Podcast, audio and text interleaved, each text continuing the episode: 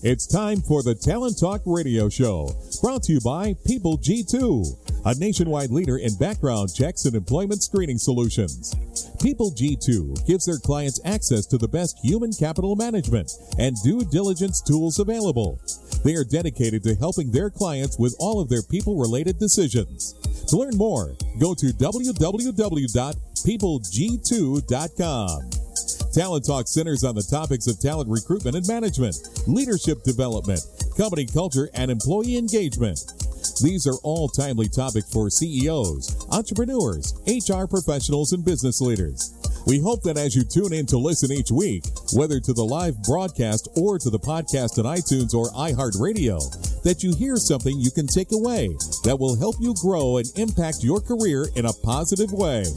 And now, here's the host of the Talent Talk Radio Show, the founder and CEO of People G2, Chris Dyer. Hey, good afternoon, and welcome to Talent Talk. It's uh, one o'clock. It's Tuesday. We're in Pacific Standard Time, of course, and I'm here uh, live in the studio, which is uh, feels like more of the exception than the rule these days. But glad to be in the studio, and we're going to have uh, really interesting guests uh, on with me today and we'll do the show in a little bit slightly different format since we have just one guest. We'll take a couple commercial breaks in there and um, kind of break it up a little bit. But uh, looking forward to speaking to him in just a minute. In case this is the first time you happen to be tuning in, well, welcome. And let me give you a little rundown on how the show kind of works. Um, you know, I have the privilege of, of meeting a lot of cool and interesting people, leaders that are talking about culture, leadership, talent development, maybe studying it, writing about it, whatever it may be. And I love to ask them a lot of questions so I can learn more and I can expand uh, my my deeper understanding into these topics. And so this show is really designed to give you that opportunity to also listen to their answers and, and even be a part of that conversation. In fact, you can submit questions via Twitter uh, now, or if it's after the show's aired live, I'm sure all of us uh, involved are happy to continue to answer questions and and comments on Twitter at PeopleG2 is where you send it. If you have room, add the hashtag Talent Talk. That does help us make sure we find it. And my producer Mike feeds me in the questions uh, that come in live to the show, and then we all kind of uh, guess and myself all participate afterwards. So, love to have you do that. And uh, you know, most of you. Um, kind of come into the show after the fact. We, we do have a good old audience that comes in live here every Tuesday.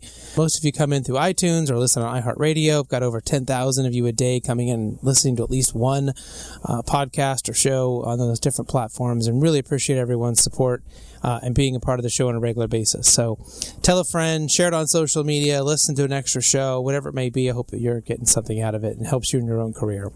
So, as I mentioned, I have one guest today, uh, Aaron Schaefer. Uh, Aaron has a long history in HR and is currently the CHRO and principal at uh, Schaefer uh, Psychological Institute, as well as being a part time faculty member. And I don't know how he juggles all that, but we'll have to find out. Uh, he's over at UC Irvine and Chapman and Webster University, all three great places that are doing a lot of great work in this area.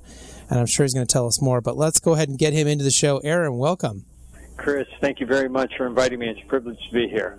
Well, why don't you tell Evan a little bit about yourself, uh, what you're currently doing? Let's maybe start with uh, your, your, your day job. Kind of tell us what you're doing and what you're up to.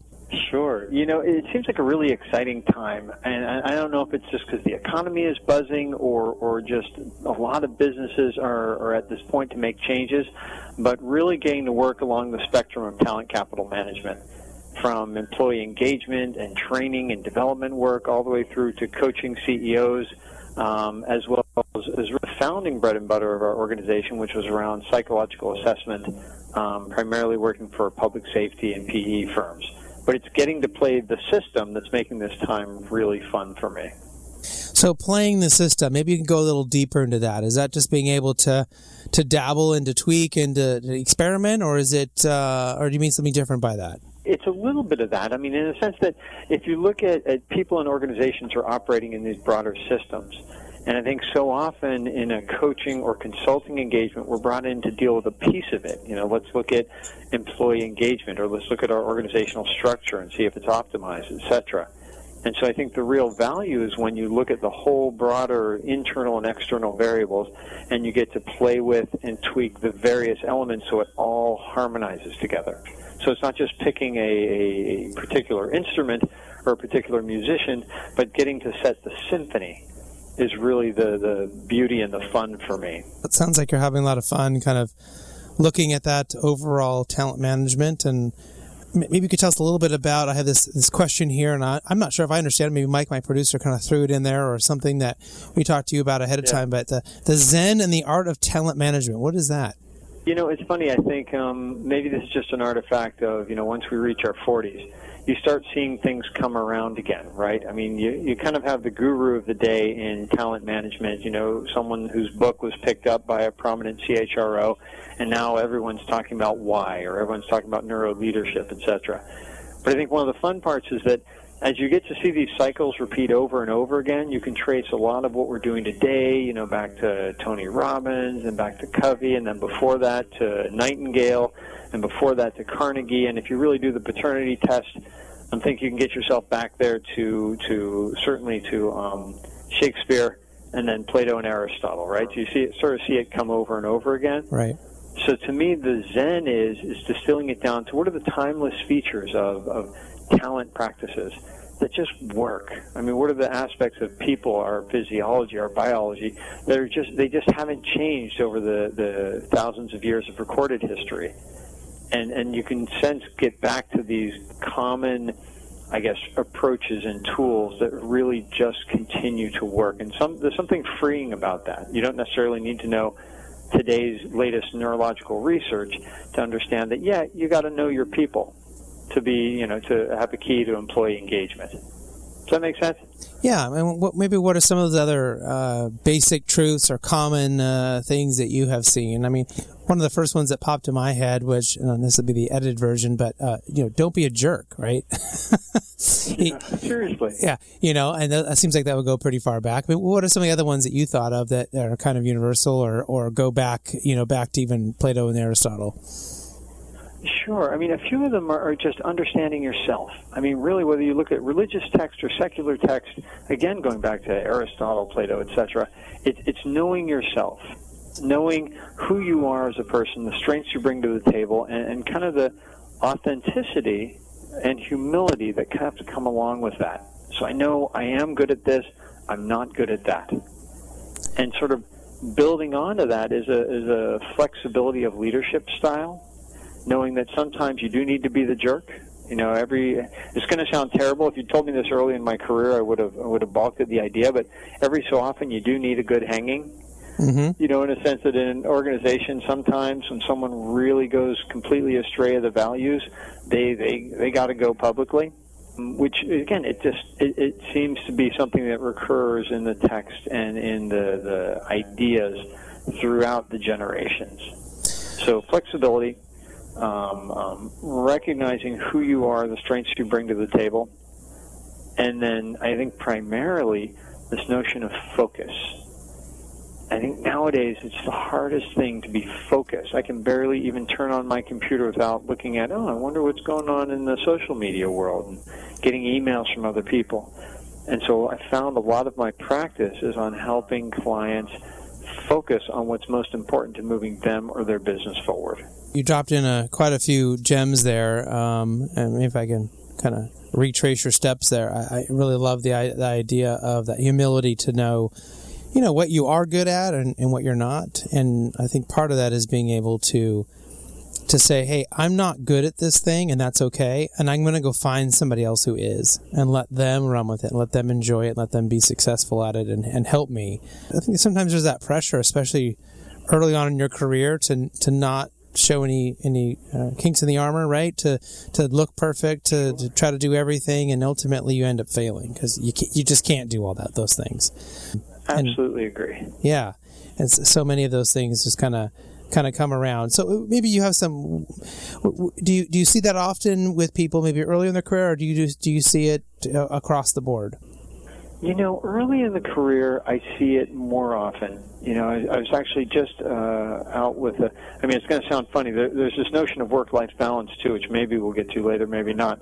But I was actually out body surfing in, this morning with a um, client of mine.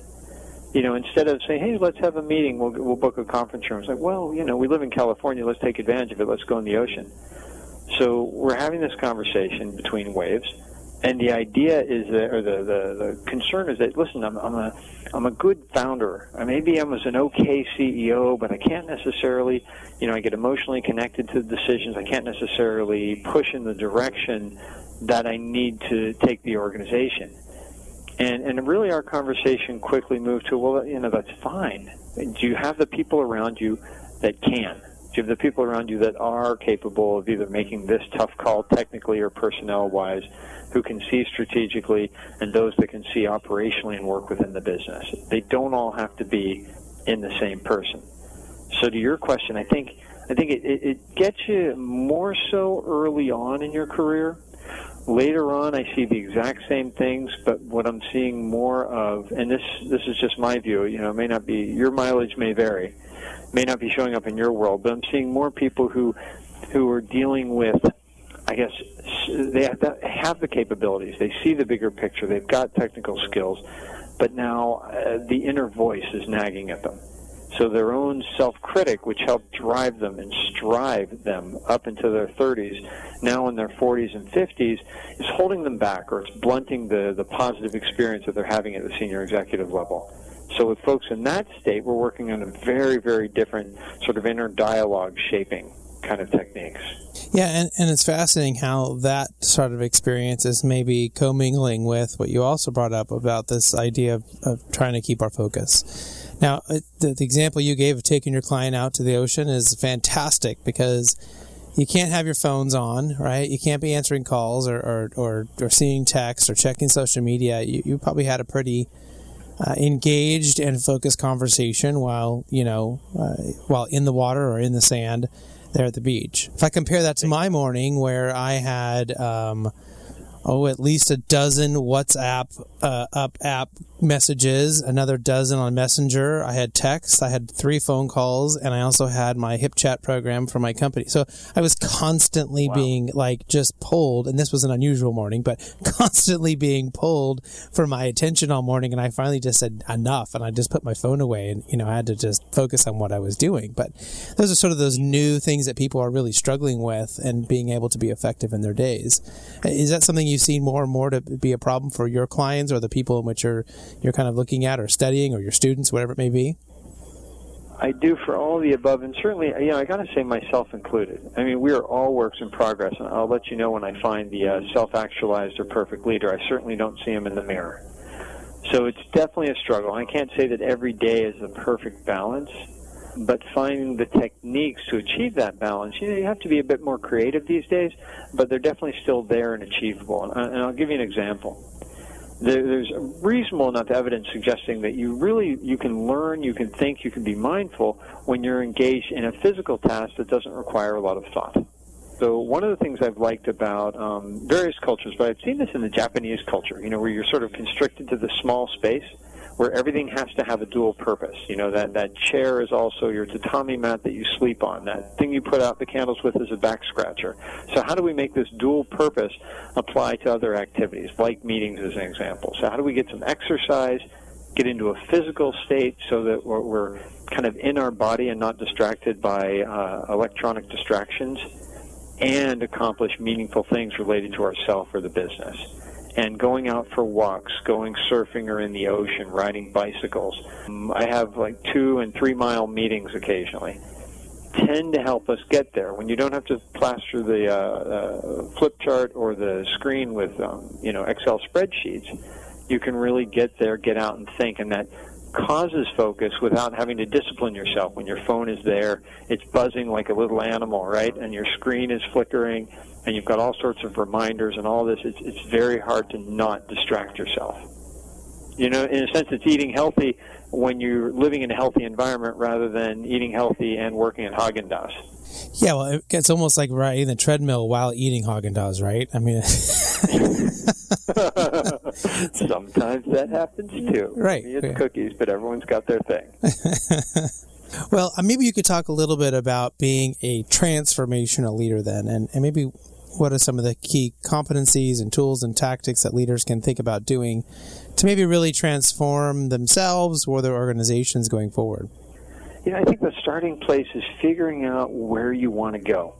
So when we talk about transformational leadership, it's transforming it from what to what. You know, from a founder-driven company to to a more matured, maybe professionally run organization? Is it transforming it from a, a stuck culture to an innovative culture, or is it transforming yourself? What do you what do you want differently? So I gave a, a talk to a room full of CEOs. About two years ago in LA, and asked people there. This is a fundamental question to me for coaching, for anything really. Is what does success look like to you? It's not my version. You know, I mean, it's not your spouse's version, your parents' version, what everyone tells you, society's version. What does success look like to you? And and I think of this along uh, the lines of family. I, I, the four, for me, it's four F's family, fitness, finance, and fervor, or your passion. Uh, just because I couldn't think of a better F. But what is it in these dimensions that, that looks like success? And so, so you start to define your goals, and I think you recognize that it's a range. It's not a destination. It's well, I'm going to achieve this much money, and I'm going to have this many kids, et cetera, et cetera. It's it's how do I know when I'm in it in today, and within the week, and within the month? So you get this range. And when you think of transformational leadership or otherwise, you got to figure out where is that point? What's that range you want to achieve? And once we're there, all kinds of tools and techniques, etc., slot in that make sense to get you there, but those vary depending on where you want to get to. Does that make sense? Yeah, absolutely. And you know, those are really important things to focus on. And you know, I think those the the, the four F's you mentioned are sound like great ones to go on. And and I guess you could also argue that if those aren't where your focus is, then finding whatever your four or five or whatever those things are that you want to focus on, and sure. at least just having that focus is is really what's sort of key. Um, instead of us just bouncing around from one text message or email or ping on our on our phones to the next, and then you you know finish the day with this sort of guilt that you didn't get anything done, and wake up in the morning hoping to do better, and you end up right back where you started. So, Absolutely. yeah, yeah having that focus is really important. So, I mean, uh, let's just maybe give a given here. Let's say a leader has been able to do that, right? Has been able to put in that focus, has, has got that going, feeling like they're on most days somewhat successful, somewhat, you know, adequate at least in, in, in focusing on those things and, and working towards our goals. So then the next thing is sort of then, well, how, how do we, how do we successfully help our employees? How do we, you know, motivate them and help them be the best they can be? Do you have some ideas or maybe keys to success of, of as it relates to, to working with your employees? So I would think, let's say the leader is in that state. You know, they've, they've got to focus on where they want the organization to go, and they're moving in the right direction. I think one thing to be aware of for any CEO is that you are constantly broadcasting a signal. And so for an individual eh, who is fortunate enough, capable enough to be in that state, make sure it's getting out there to their employees, first of all. You know, sort of meeting that safety need. We all like to feel we're, like we're part of a winning team. Um, so ensuring they know that, yeah, I'm feeling like I'm in a good place. This is heading in a good direction. The second piece is ensuring they have a team who has as one of their measurables, one of their deliverables. I know I'm going to get a little tactical on this one, but how are you developing your people? So, so it isn't necessarily the CEO doing it, but recognizing that this has got to be a part of the culture of the organization and and it can't just be a value if we're not somehow holding people accountable for it. So as we go through weekly operation or monthly operations reviews, financial reviews, etc., let's do it the same cadence and in the same priority order, sometimes even leading with the talent review. How are your people doing? What are you doing to create or, uh, oppor- uh, opportunities for them to be successful? How do you how well do you know your people? Mm-hmm. And so I, I will constantly ask folks that I work with, people that have had the fortune or misfortune of reporting to me, how well do you know your people? What motivates them? What matters to them? Where do they want to go with their their development? Not necessarily advancement, but development. Yeah, and then if if you can really focus in on that, you know, again, that's sort of I guess pointing the ship where we want them to go or helping them point their own ship where they want to go. Then we can, you know, kind of dive into where do you go from there. And we're, we're going to do that when we come right back. We're going to take our first commercial break. Uh, we're with uh, Adam Shaver and uh, we'll be back in just a moment. When it comes to pioneers in their respective industries, we all know the Apples, Starbucks, and Trader Joe's of the world. In the realm of recruiting, Decision Toolbox is the industry's best kept secret. With 90% of their business from referrals and repeat customers. For over 20 years, Decision Toolbox's US based team of recruiters, sourcers, professional writers, quality personnel, and tech support has perfected a Six Sigma approach to talent management. No matter the size of the project, Decision Toolbox delivers incredible results. A cost per hire less than half of what contingency firms charge, with the winning candidate presented in an average of 14 days, all with a 12 month candidate warranty. With results like that, Decision Toolbox won't be a secret for long. Visit us at www.dtoolbox.com for more information. Imagine what it would feel like to lose everything your job, your home, your family, your dignity. This has happened to thousands of the men, women, veterans, and young adults we serve at Working Wardrobes. What do we do to help? We provide career development services, life skills workshops, job skills training. We provide the perfect interview outfit, and we get clients placed in jobs. Call Working Wardrobes 714 210 2460. Donate, volunteer, invest, hire. Welcome back to the uh, Talent Talk radio show. Uh, while we are on break, we got uh, Aaron's uh, headset working a little bit better. And we found out that once again, I have mispronounced someone's name. It seems to be my calling card. It is my. I think someone has put me like in the third level of hell, and they just said you will you will have to be on the radio and always mispronounce people's names, and that's just it's my penance. So whatever. So Aaron Shaffer is that are we saying it correctly now? The, the last name is Shaffer. You nailed it. Nailed it. All right. Second time's a charm. All right. So, all right, we're bringing Aaron back in. And as you might remember, he uh, is the uh, CHRO over at uh, Shaffer uh, Psychological Institute. He's also a professor um, over at UCI and uh, Chapman and um, Webster University. And we were just talking about motivating our employees and, and really sort of, if we kind of retrace the steps here, we want to get ourselves pointed in the right direction, make sure we understand what, how, how we value um, our own work and where we want to go, and then we're kind of you know trying to help our own employees do the same thing, uh, so that maybe they're pointing their ships in the right direction. Uh, but once we've done that, are there some other things that um, we need to do to really make sure that we are? Um, I mean, I'm almost thinking maybe smaller tactical things. Are there other things that you have yeah. seen that maybe people are doing to be successful to help their employees uh, succeed? I, have seen a couple of things, uh, or three things actually. I'll just sh- share, and we can go into detail on any of them if you want, or go a different direction. Um, one of which is, is stories. So, in order to to relay the company values or our direction to individuals, I find that leaders that learn to be good storytellers and can actually say, okay, well, every company's got integrity on its value statement. Let me describe to you what that means here. Here's a story of something that someone did or didn't do that relates to integrity. So this ability to tell stories, and I say they learn to tell it because not everyone's born with this capability. I don't think I was. I had to learn it over time to be able to work, especially in multicultural environments, so I could relay, here's what this term means, though it can be interpreted in many ways. This is what it looks like here.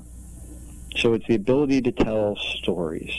And, the second piece. Oh, yeah. and, real quick, have you found any good resources on how to maybe help people become better, better storytellers? Because you're, you're, you're you're preaching the choir here. I mean, this is what we do uh, here with this radio show, and then what our, the station does every day is tell tell, tell stories. But I've, I've yet to found a great way to maybe help people who don't tell stories very well how to tell them better without maybe just, you know, basic repetitive try to tell a story practice. Um, yeah, I don't know. It's a good question. I, I don't, you know, I don't think any illumination I'd have would be beyond the uh, basic. You know, right. when I do work with clients to tell stories, I, I ask them to pick ten vignettes and and go there, be it, feel it, hear it, taste it, describe it in three to five sentences. That's your story. Right. And then when you relate it to people, do not have your notes in front of you because then you're reading your story and it feels like a story and not an authentic account. So nothing beyond the basics on that one. I was hoping maybe you did. Seems like a good book idea. I'm writing it down right now. So there is one in there somewhere, a story about how to tell stories. So the second piece of it, and this this is again very tactical, but I, I see this coming up and over and over again for organizations, is the value of lean or continuous improvement methodology. Now, I don't think we're outside of talent development because if you look at principles of Kaizen as an example, they, these are founded on is behavior, or they're founded on principles of engagement and creativity. And so I find that, like I was working with a government agency uh, about two years back, and they were in the midst of huge budget crunch. And so we were doing process reengineering work. So whether it's Lean, Six Sigma, um, uh, process improvement, plan, do, check, act, continuous improvement, process reengineering, you know, insert name here, they they all have a common pool of tools. And so we were doing process reengineering with this group, and I, had employees that had average tenure of over 20 years you know, they were going to retire in position, uh, usually at, at um, sub manager level positions. And they first looked at this as this is horrible. How are we going to, you know, it sounds like an activity to learn how to get rid of people's jobs. Within three weeks, we are having so much fun and it's so engaging. We found so many efficiencies within the operations that they actually minimized the need to uh, to eliminate jobs. In fact, out of an organization of 2,200 people, only five jobs went away when, when we just changed directions technologically. And so I find that continuous improvement as an engagement and creativity, as well as a thought-provoking uh, set of processes and tools, is immensely powerful. And, and, Toyota for is always looked at as a sort of living example of it, the Toyota way. Mm-hmm. And I do have a reading on that one.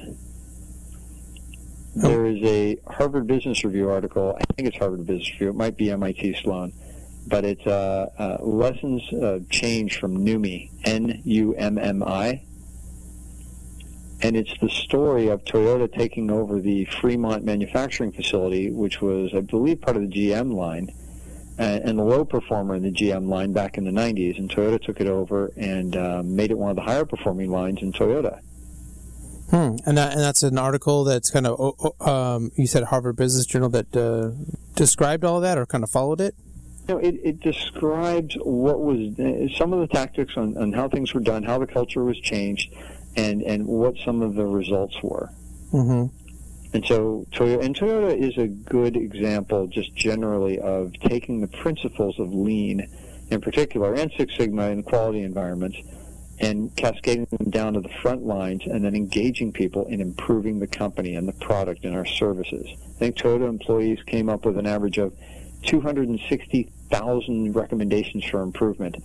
Um, and, and with a company with about a quarter million people, that's a pretty good ratio. And if I'm remembering my lean terminology correctly, I think those are mudas, right? Those things as things that are wasteful or things that don't really provide value to the process or the bottom yeah. line that you remove. Is that? I think that's right. I think you're right. I think that's right too. but yeah, we would do Kaizen events and we would do 5S. It, it, again, the, the, language has changed over the years and get a little muddied in my head from Deming from Deming on. But the ideas are, are have been timeless. Yeah, and and uh, you don't have to do a complete lean, uh, you know. You don't have to uh, turn your entire company into this living, breathing lean machine to know that if you go back and just say, what are the things that we're doing that are, are not helpful, that aren't having an impact to our organization that we can change, alter, replace, whatever it may be. It's a fantastic exercise. Just get people thinking. It doesn't have to be a let's get rid of people exercise, as you sort of said. You mentioned there was a concern around, but getting people to think about that stuff. Otherwise, we just kind of we're creatures of habit, right? We just well, I do it this way because I do it this way. This is the way I was taught to do it, and uh, it works. And yeah. I've always hated that that saying, "If it's not broke, don't fix it." And I'm like, uh-huh. but it may not be broke, but it may not be working very well, right? I mean, optimal. Yeah, I mean, there's riding a horse around was not broken, but we certainly found a better right. mode of transportation, right? So. right. That was Henry Ford. You know, if I'd asked my customers what they wanted, they would have said a faster horse. Right, and then we can look at so, we can look at Steve Jobs as well, right? I was perfectly happy carrying around a camera and a phone and a pager and you know all these and a calculator and all these things and at once, and then suddenly I had it all in one spot. So. Yeah, it, they had to suffer. I mean, that's another lesson really for CEOs is, is sometimes you know you get CEOs that, that are not necessarily as socially keyed in as they need to be but in many ways, that's what got them here. They had to resist all of the conventional wisdom and people saying, no, no, no, and that's a horrible idea. I mean, if someone told you when you're holding your shiny new IBM ThinkPad that you're going to pay twice as much for a tablet, and oh, by the way, it's basically a half powered laptop with no keyboard. you'd think they're mad. But nowadays, you know, I, I want an iPad Pro, and no, it doesn't make logical sense, but I want that thing. Right, absolutely. And, uh, you know, if you can do it find the way what's the thing you can do to, to make that change? It's helpful but then also make it better right? I mean using an ipad is a lot more fun or using a phone now is than, than it was using that texas instruments i don't know calculator or um, whatever we used to have and they certainly have made them better or more fun or, or, or more convenient. There was a, another factor as well. I want to just dive back into the lean just a little bit for just to illustrate a couple more points. Sure let's do, go for it we talk about employee engagement, right? And I think Corporate Executive Board did some great research about a decade ago where they co- surveyed over a quarter million people in, I think it was 54 companies in 11 countries. So relatively large down to small, but mostly large companies about what drives employee engagement. And the number one thing is knowing how what they do impacts the organization. And so now we're getting to things like lean and things like like um, uh, um, management managers facilitating their employees coming up with great ideas, listening to it and doing something with it. When you're doing process improvement or you're doing um, um some sort of, I, I guess, employee engaged uh, innovation forum or, or improvement forum, you're actually hearing, you know, we're getting to be creative. We're coming up with ideas. You know, when when you know employees, I think 75% of employees said they have an idea that would improve the company, either operational efficiency, um, uh, additional revenue, decrease expenses, etc. Um, but had never shared it with the organization. Follow-on question is why? Because no one ever asked. So here we are now. We're engaged in, a, in an environment where, yeah, we're going to actually talk about, and it's going to become the thing we want to find is fault and pro- or problems and make improvements. So now you're not only improving the organization just from an operational standpoint or tactically, you have employees that are feeling heard, which is really what we're driving for to really achieve employee engagement. They've got to feel heard, and they see how what they're doing is making an impact. It, it's a triple for really something that's coming in under, under a more benign title like process improvement. And again, I don't mean to sound like, you know, this is my one tool and so everything's going to look like a nail with this hammer. This is one approach, but it's one I've seen working more lately and having a lot more pickup in organizations lately than it has in the past few years. I don't know why. I was just about to ask you why you thought that was, but you're saying you're not not sure why. And I'm wondering if maybe that yeah. some of that's the gener. It's a good way to connect people. We have some really varying and ever changing generational um, gaps right now that maybe we we've always had this challenge, but it seems like there's some pretty. Um, sure. Pretty distinct challenges at our at this time in our our our company or excuse me our country's history with uh, what really five converging um, uh, generations. Um, yeah. And having this right framework or a way to. Uh, my, my thing is always, you know, whatever your system is, we used to coach basketball, and I would tell the kids, it doesn't matter if we're running the wrong defense. You know, we, there is certain defenses we should run and offenses you should run, but if we are at least doing the same defense together at the same time, we're going to be far more effective, even yeah. if it's not the correct one against this particular team or this offense or whatever. The, right. the first challenge is, is can we do it together? Right? Can we can we all be on the same mm-hmm. page and trust each other and know our roles and know our assignments and go out there and then make our incremental tweaks? Um, and, and I think people tend to do it the opposite right? And, instead of all getting on the same page and getting themselves down uh, to start with. Do, do, you agree with that, or is, there, or is there somewhere else to think about that? No, I, I couldn't agree more emphatically. I mean, if I were to choose, like as an investor, um, as well as a consultant, as, as being in a business, if I were to cho- have to choose, you know, at the beginning of a quarter, a year, a decade, what the winning team is going to be, I'm going to look for the team that plays well together. They're aligned. They're effective.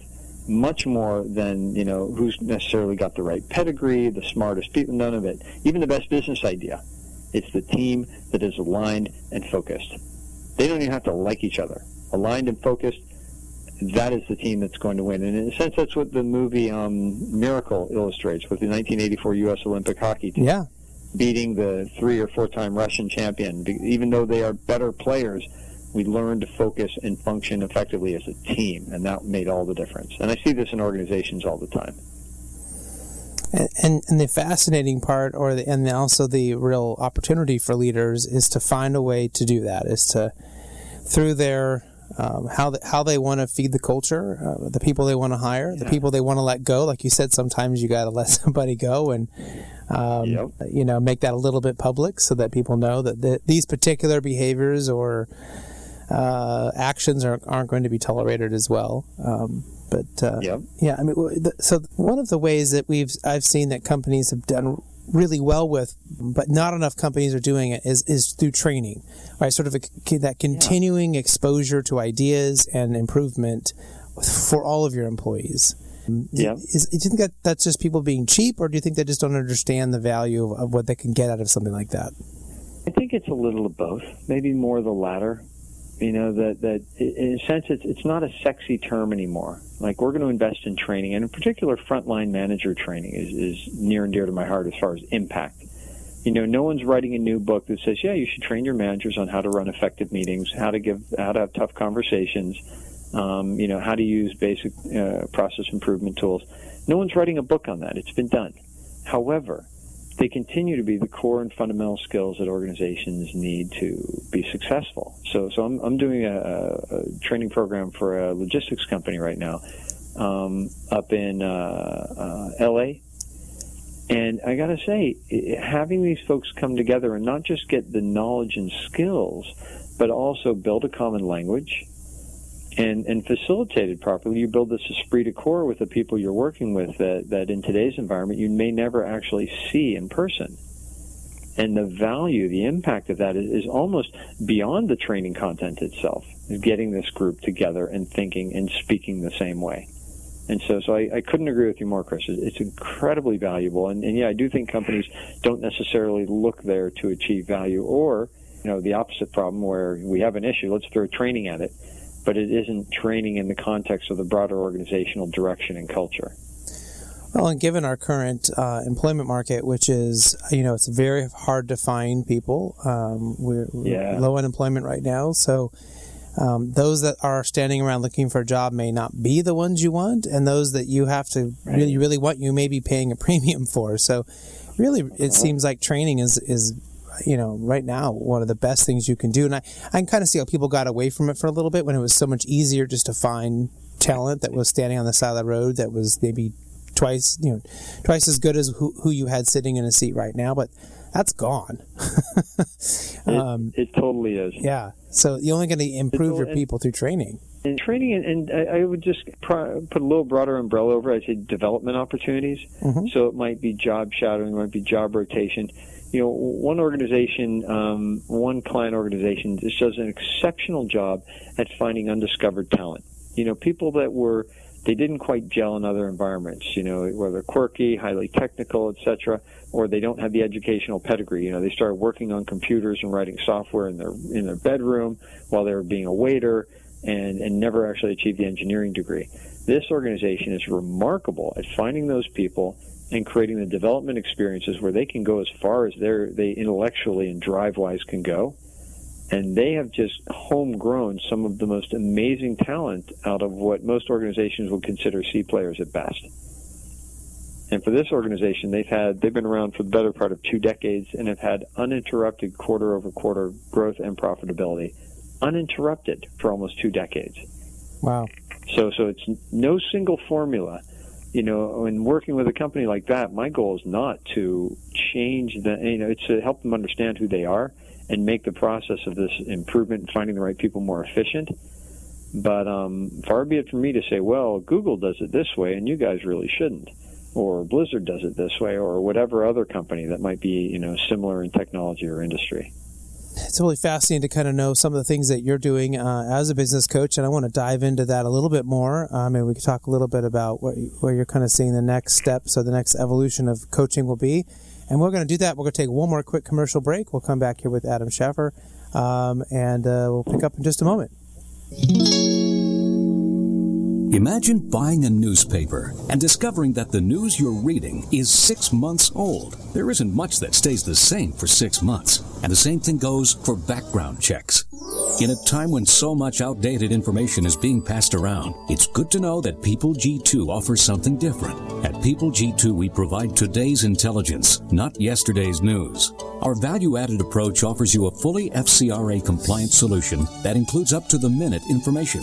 By combining industry leading technology with old school human investigation, People G2 is able to give you information that is accurate right now, delivered quickly to our online system, or integrated with your HR system. So ask yourself, are you comfortable working with old news, or are you ready for a different kind of background check company? Visit peopleg2.com or call 800 630 2880. That's 800 630 2880 or peopleg2.com. Welcome back. Here we're live with Adam Shaffer, and where we're kind of looking at from a business uh, coaching standpoint, where we think it's going to be heading. So, uh, Aaron, where, where do you think that the business coaching is really heading in the future? it's business coaching having uh, a few things in hand. One is is a sense of measurable outcomes. So really, what do we hope to achieve with this? What are our goals or the milestones at the very minimum we're going to accomplish? Having a broader toolkit. There's so many good ideas and models out there, you know, from positive inquiry to behavioral conditioning, so on and so forth. There's so many good things but sometimes depending on your certification you you've been pushed into one of them but you're not necessarily looking at the broader whole so i think coaching as a as a profession is going to need to look at a broader set of tools so you can you can work with clients in different realms of their lives and their business and, and, and different problems. They may be having a complicated issue in the business and, diff- and a simple one personally or vice versa. And then I think the third piece yeah, I'm sorry. Go. No, go ahead. Go ahead. Also, the broader toolkit, and the third piece is is, is kind of like with HR, really understanding business, not necessarily the business, because if you're an external coach, you may be dealing with five or ten different businesses in the uh, scope of your job, but just business in general. How is money made? How is meaning communicated to shareholder, internal and external stakeholders? You know, how are operations run? What is that? What is that? That you know, interest to sale to cash process for organizations, or, or in the case of government or nonprofit, you know, what are the things that that are, are the behaviors that are required of the outcomes to achieve its mission? And so I think coaches really need to, you, you, can't just be a sounding board or just understand how to use one or two or three or even four or five different psychometrics. You need to be able to take a broader look draw into a broad toolkit and figure out the right sequence and the right elements to, to bring to bear to help your clients. You know, one of the things that I've had to do when if I've gone in and consulted is to really figure out what's the real problem. You know, what's the real uh, sort of yeah. area there's an opportunity to really uh, improve upon or to change or whatever it may be. Because often what they think is going on is not what's really going on. One tool that's been effective for me is to do some version of a 360 feedback where you get people talking and uh, you know all around where it's not just top down uh, where you're getting kind of that yeah. information all around. So, have you used anything like that, or, or that maybe that specifically, and, and and maybe you could kind of talk about if that's been effective for for you trying to figure out where really to focus your efforts. Sure. You know, I, you know, I think a 360 for an individual um, employee survey, you know, a well designed, fast, short employee survey tends to be highly effective for doing it at an organization level. So, yeah, I found them to be very effective. Where, where I'm seeing the opportunity for most organizations, though, is, is turning it from measurement to engagement. So, so I'll give you an example. If I'm doing a 360 and we're just focused on measurement, I'm going to say, okay, so you've worked with Chris for X number of years. You know, what are his strengths? Where do you see him uh, having less talent or, or weaknesses? and any advice, comments, which is okay, it's fine, it's fair enough for a survey. But I think we can expect more of these things. A survey is an engagement. So it's, let's say we're doing a 360 for you. You and I are going to sit down ahead of time and talk about what's your brand? What is it you want to convey? What do you want to learn? You know, what do you want people to regard you as? What are you concerned about? Based on that, I'm going to ask questions that are more, more, uh, they're descriptive, but they're also leading. So instead of saying, "Hey, you know, uh, Chris wanted your feedback," I'll say, "You know what? This is a voluntary activity." And, and you know, I asked Chris, who are the people whose opinions you really value? They're going to feel will give you very candid, helpful feedback. and and your name was on that very short list, and so we very much appreciate your participating in this. And then, Chris, what I would do is I'd talk through whatever those um, branding aspects are. Let's say you want to say you're more strategic, uh, empathetic, and also um, decisive. And so I'll then talk to the individual who I'm about to ask the 360 questions and say, you know, Chris took a really strategic view of both his 360 and the organization as a whole, and would love to get your feedback because it really feels very connected to the individuals in the company, you know, not just looking at a particular career track or path. And so from that, I'd love to get your feedback and, and, and help him improve. Okay, so with that, you know, where do you see your greatest strengths? What are some things you appreciate most? And then design the 360. I make sure I end it on something psychologically positive. Um, but I'll also ask questions that are, are allow people to have some psychological distance. An example is, uh, um, so, so you know, I understand based on your past state or your statements just now that you're very much in support of Chris. But how's he viewed by other people? What are some areas that, that he should be aware of that might be blind spots he doesn't hear about out there? And we'll get some feedback on that too. And then try to end the 360 with what would you like to see you know, to be even more effective? And again, I'm phrasing this very purposely. To be even more effective, what would you suggest he do or not do?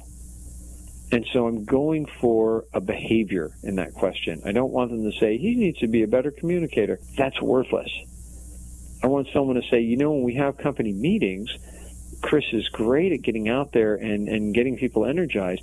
I wish he, would give us more about his expectations. So I know we're all happy we're doing well, but what does he want us to do differently? Give us a story, give us a behavior, something. And so I'd be able to bring that back to the 360 candidate, or 360 target, if you will, some real behavioral, here's something to do or not do. So again, I think these 360s are very valuable, but they can be taken to a whole new level when we see them as an opportunity to engage people, to excite people, and to get them involved in who you are aspiring to be, not just describing who they see you as. Well, that's uh, Does that make sense, or yeah. Speaking crazy? No, it's. Uh, I really appreciate you taking that time to really walk us through uh, kind of that a fullness uh, of how you might approach that and what we might do.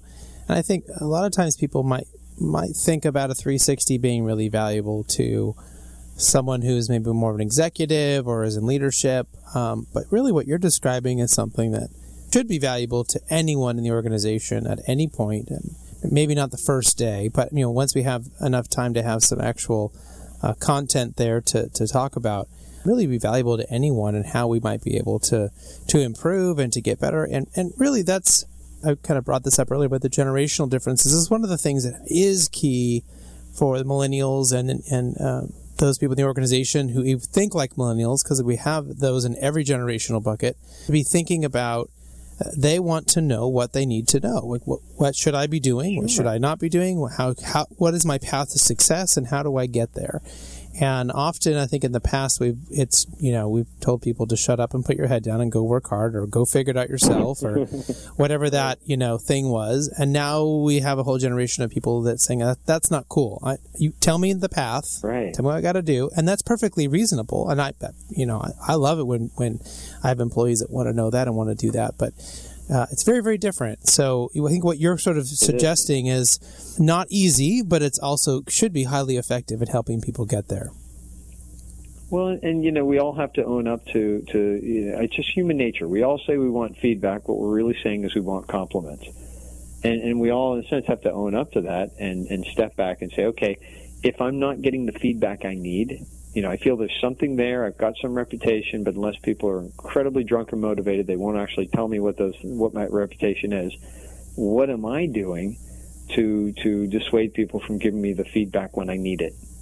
You know, how am I reacting? How am I behaving? So so again, whenever I I've got some discontent with with outcomes I'm seeing in my world, I, starting point is what uh, you know. My life is the sum of my decisions. What am I doing right or wrong, or what am I doing that I could improve to help get me to the outcome I'm really looking for? And so I would that would be my advice to the millennials as well is is yeah, the company that'd be great. Have a mentor take you under their wing, provide you a, a career path. But let's assume that doesn't happen. How are you going to go out, identify it, and, and drive it yourself? Right.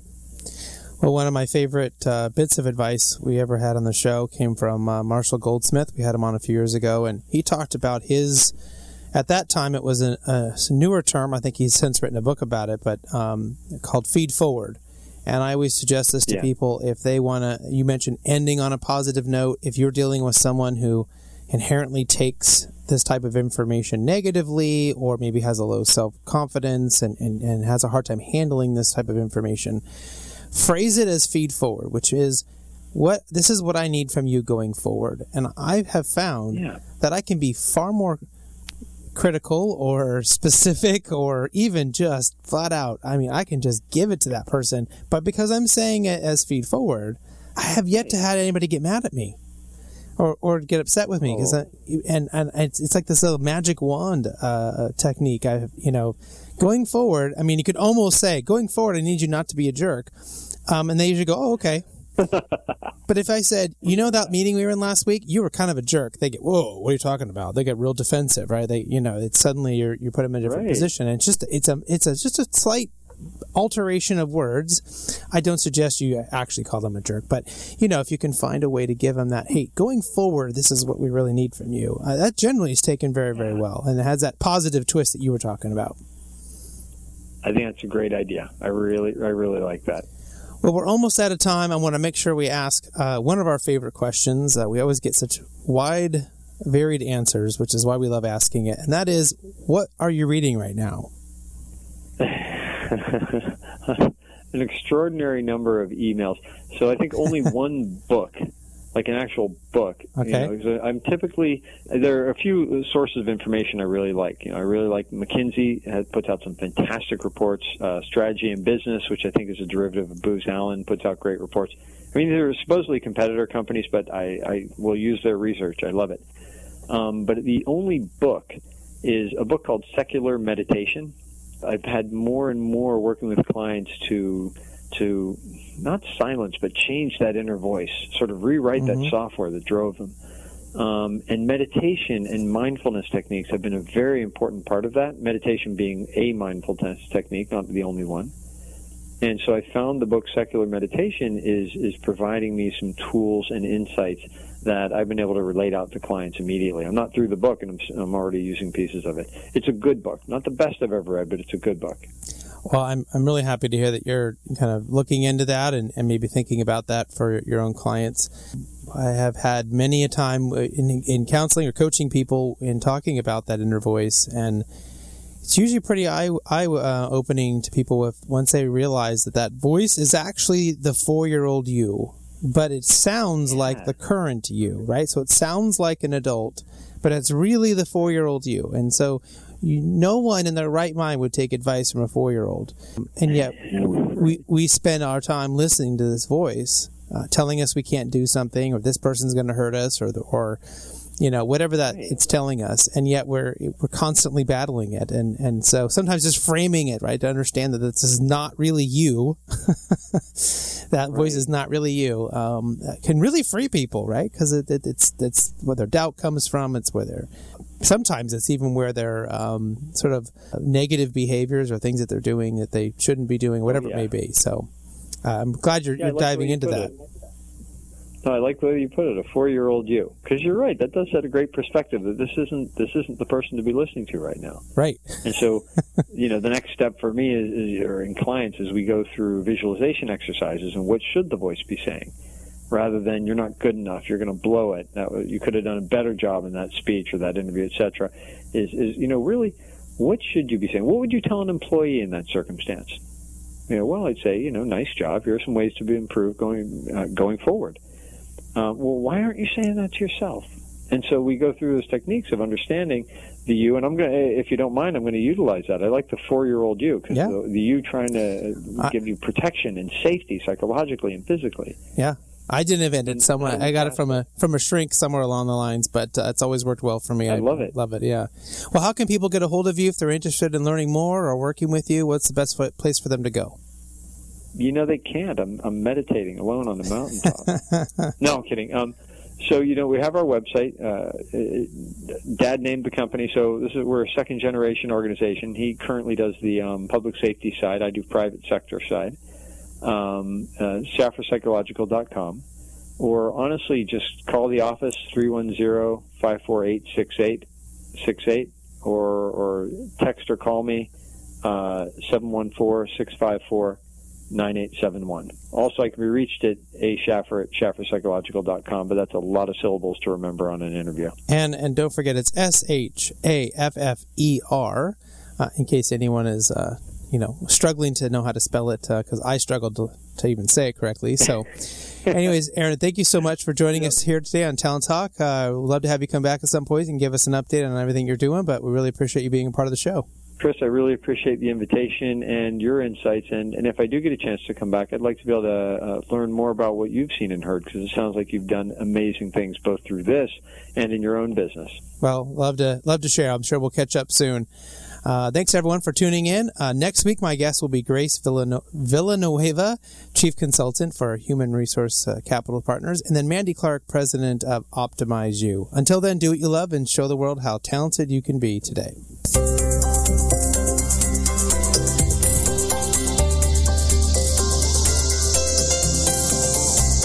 You've been listening to Talent Talk Radio, brought to you by People G2.